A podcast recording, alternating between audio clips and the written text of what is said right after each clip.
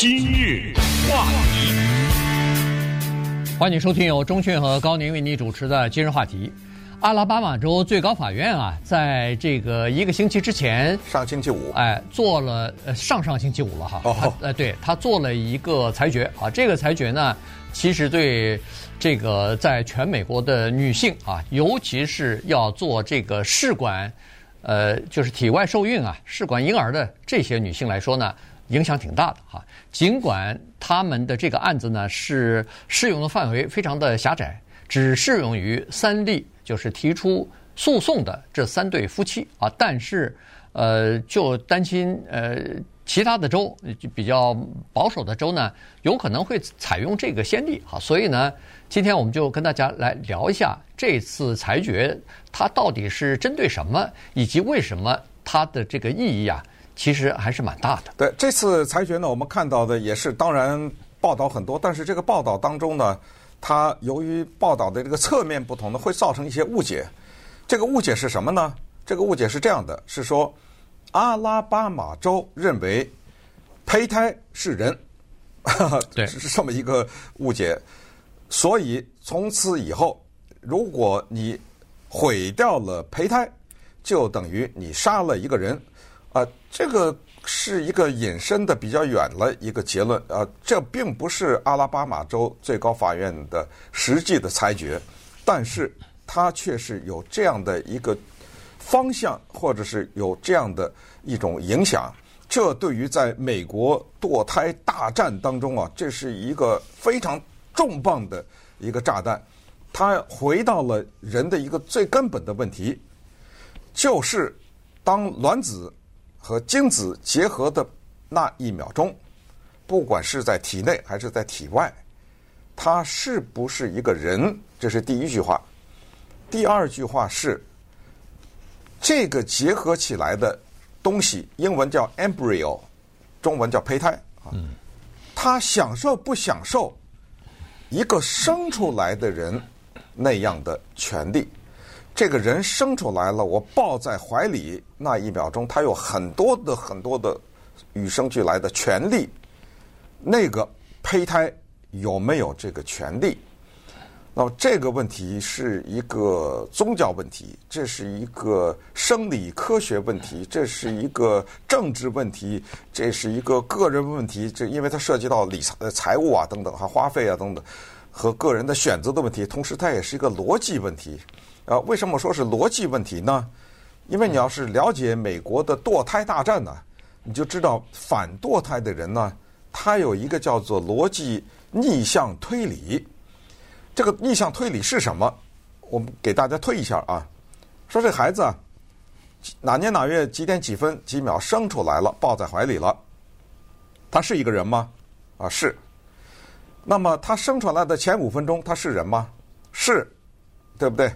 呃，再往前推，那头一个月呢，它又有头啊，又有心脏，又有四肢啊，呃，是，呃，再往前，再往后推两个月呢，就这样的叫逆向的推。那么我问你，反堕胎的人说，你把这个推到什么时候，他就不是人了呢？因为你当你推到那一点，说他不是人的时候，一个不是人的东西怎么会变成人呢？嗯，你知道吧？哎，这个就是从逻辑的角度讲，先不管那些宗教、哲学那其他的所谓哲学问题，就是当提到。这个东西也好，这个生物也好，是它有没有权利的时候，这个立刻上升到一个哲学的角度来啊，这又是一个，所以这是一个大面积的、非常复杂的一个问题。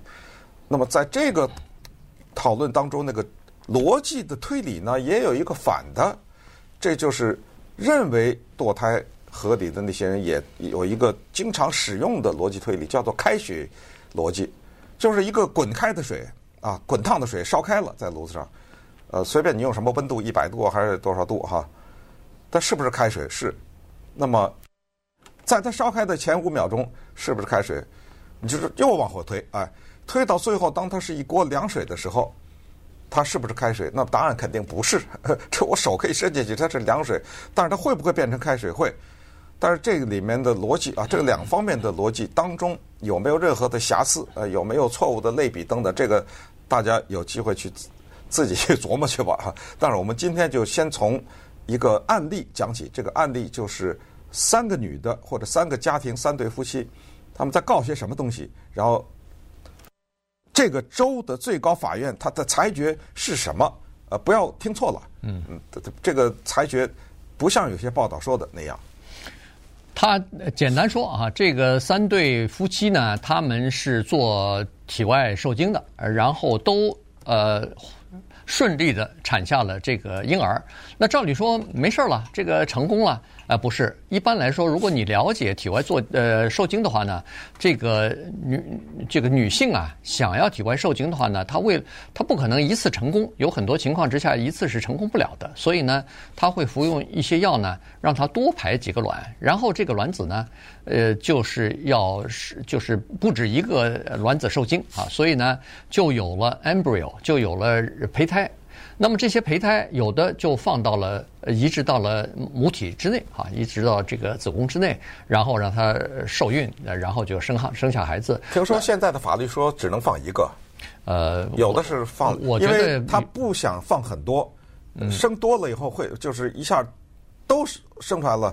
他就要摘掉，对，他就要他就要摘掉啊，摘掉那些不是特别健康的，留一个最好的。基本上就是大部分的做法，就是各个州大概都是这个样子啊。他不会放一个进去，因为放一个进去，如果这个不成，就是说呃，在成这个成长的过程当中不好的话，那你还得把这个拿掉以后重新再弄啊。一般都是放几个啊，我不知道放几个是合适的，但是医生会告诉你。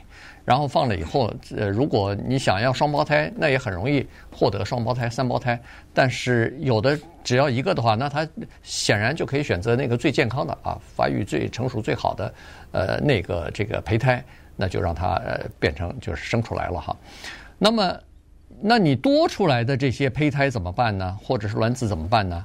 它就要放到那个保管中心啊，你在家里头自己的冰箱里头是那不行不行啊，对，对吧？你必须要到这个就是生殖中心，人家有一个恒温的，有一个专门的这样的一个放这个胚胎的这个冰箱。那但是呢，这个官司就是这样子，有一个有有一个家伙呢，居然闯到了没有锁的。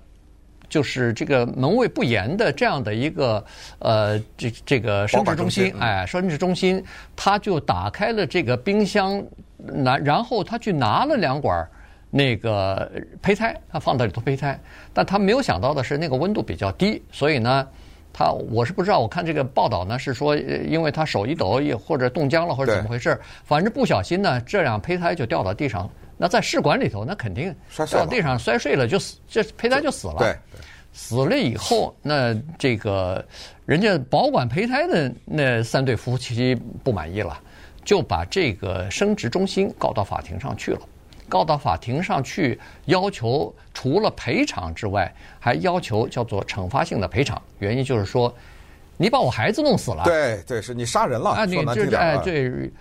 于是，这个生育中心当然不服气啊，就这个这个就打到官司上了。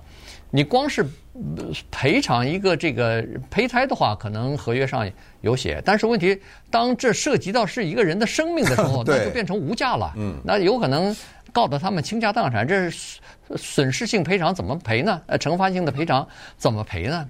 所以这个官司就一直打到了阿拉巴马州的最高法院。嗯，先是在地方法院下级法院呢，法官裁决说，您这说法不成立。他是胚胎，他没有在母亲的子宫里头，也没有符合阿拉巴马州那个六个月的心跳法律，所以呢，这不能算是叫做人类。嗯，但是最高法院以八比一的投票结果，把这个案子拍回去了。对，说是这个。按照阿拉巴马州的这个平等保护法，一个胚胎不管它是在母体的体内还是体外，只要是胚胎，它就是应该享受平等待遇、平等保护，它就应该被视为是一个和人类的胎儿或者是儿童同等待遇的这样的一个办法。所以，他把这个案子拍到回到这个地方法院。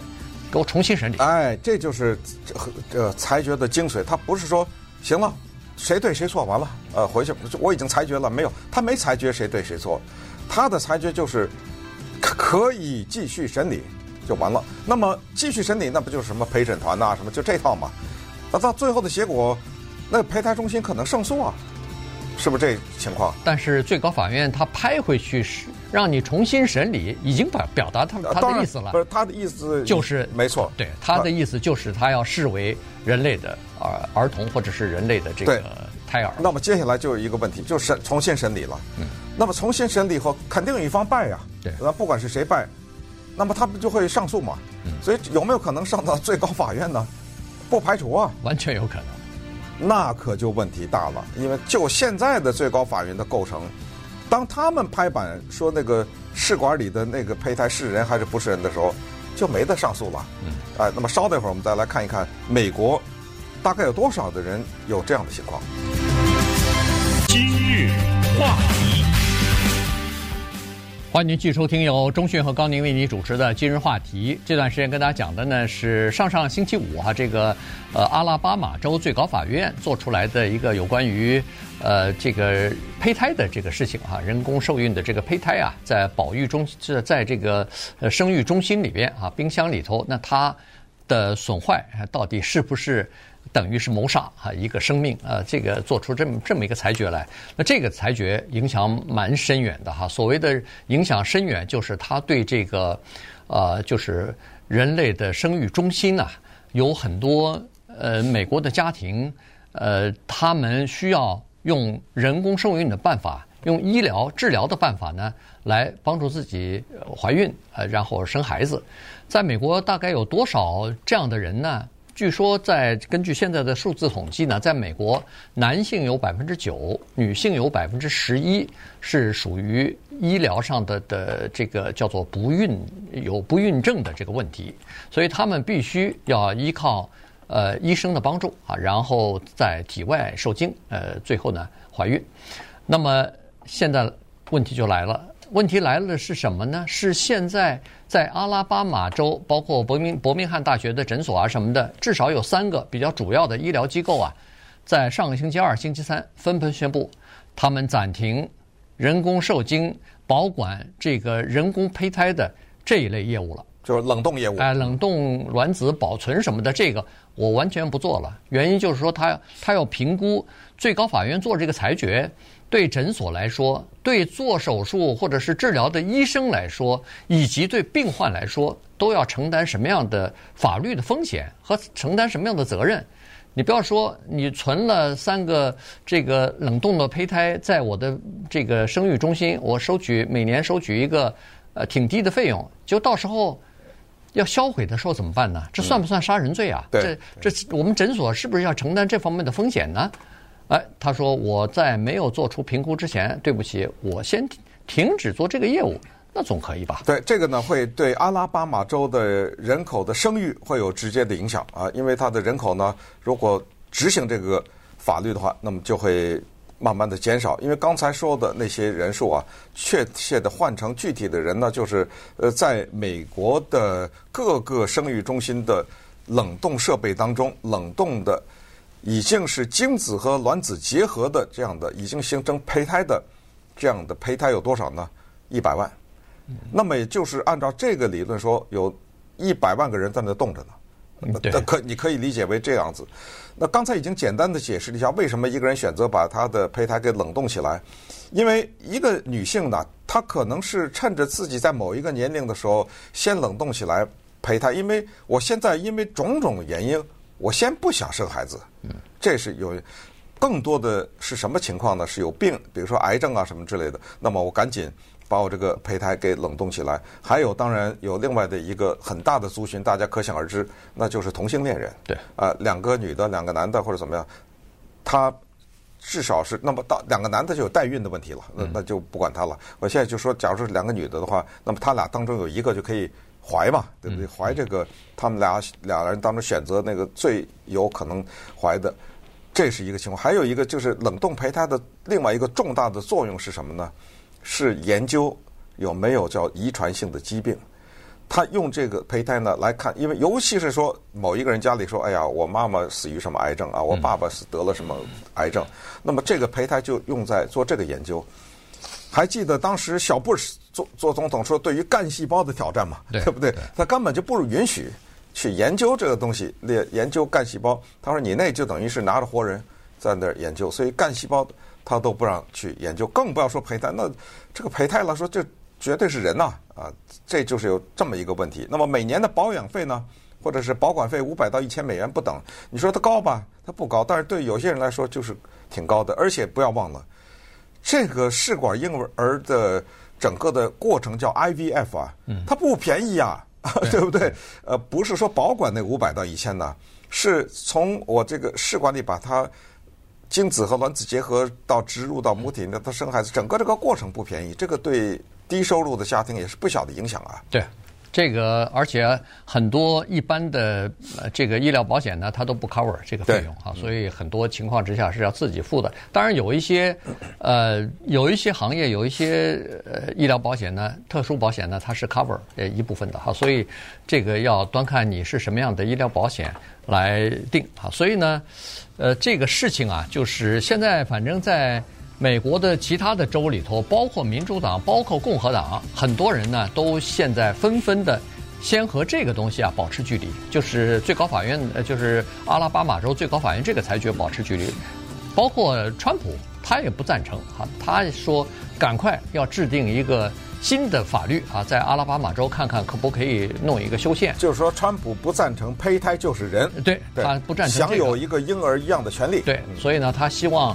阿拉巴马州的参众两院啊，看看能不能够紧急讨论一个方案出来，就是把这个问题从他刚才所说的平等保护，或者说未成年人死亡保护法，从把这个里头摘出来啊，说这些东西就是人工的受孕，体外的这个受孕，这个还是属于合法的啊，他基本上是采取这个呃这个立场。那么到了最高法院，当然最高法院可以受理，但是根据现在的情况来看呢，最高法院。更大的可能性是不接这个案子，原因就是说，当 Roe v.ersus Wade 被最高法院说呃不应该在联邦层面呃来规定这个堕胎全部一律同仁是可以还是合是合法还是不合法，你们各州决定去。那现在这个问题有可能最高法院也踢到各州去，说既然你是各个州来决定生育的问题，对不起，那你也自己决定吧。那如果踢回到他不受理，踢回到阿拉巴马州。那阿拉巴马州最高法院这个裁决，就等于是是最终裁决了。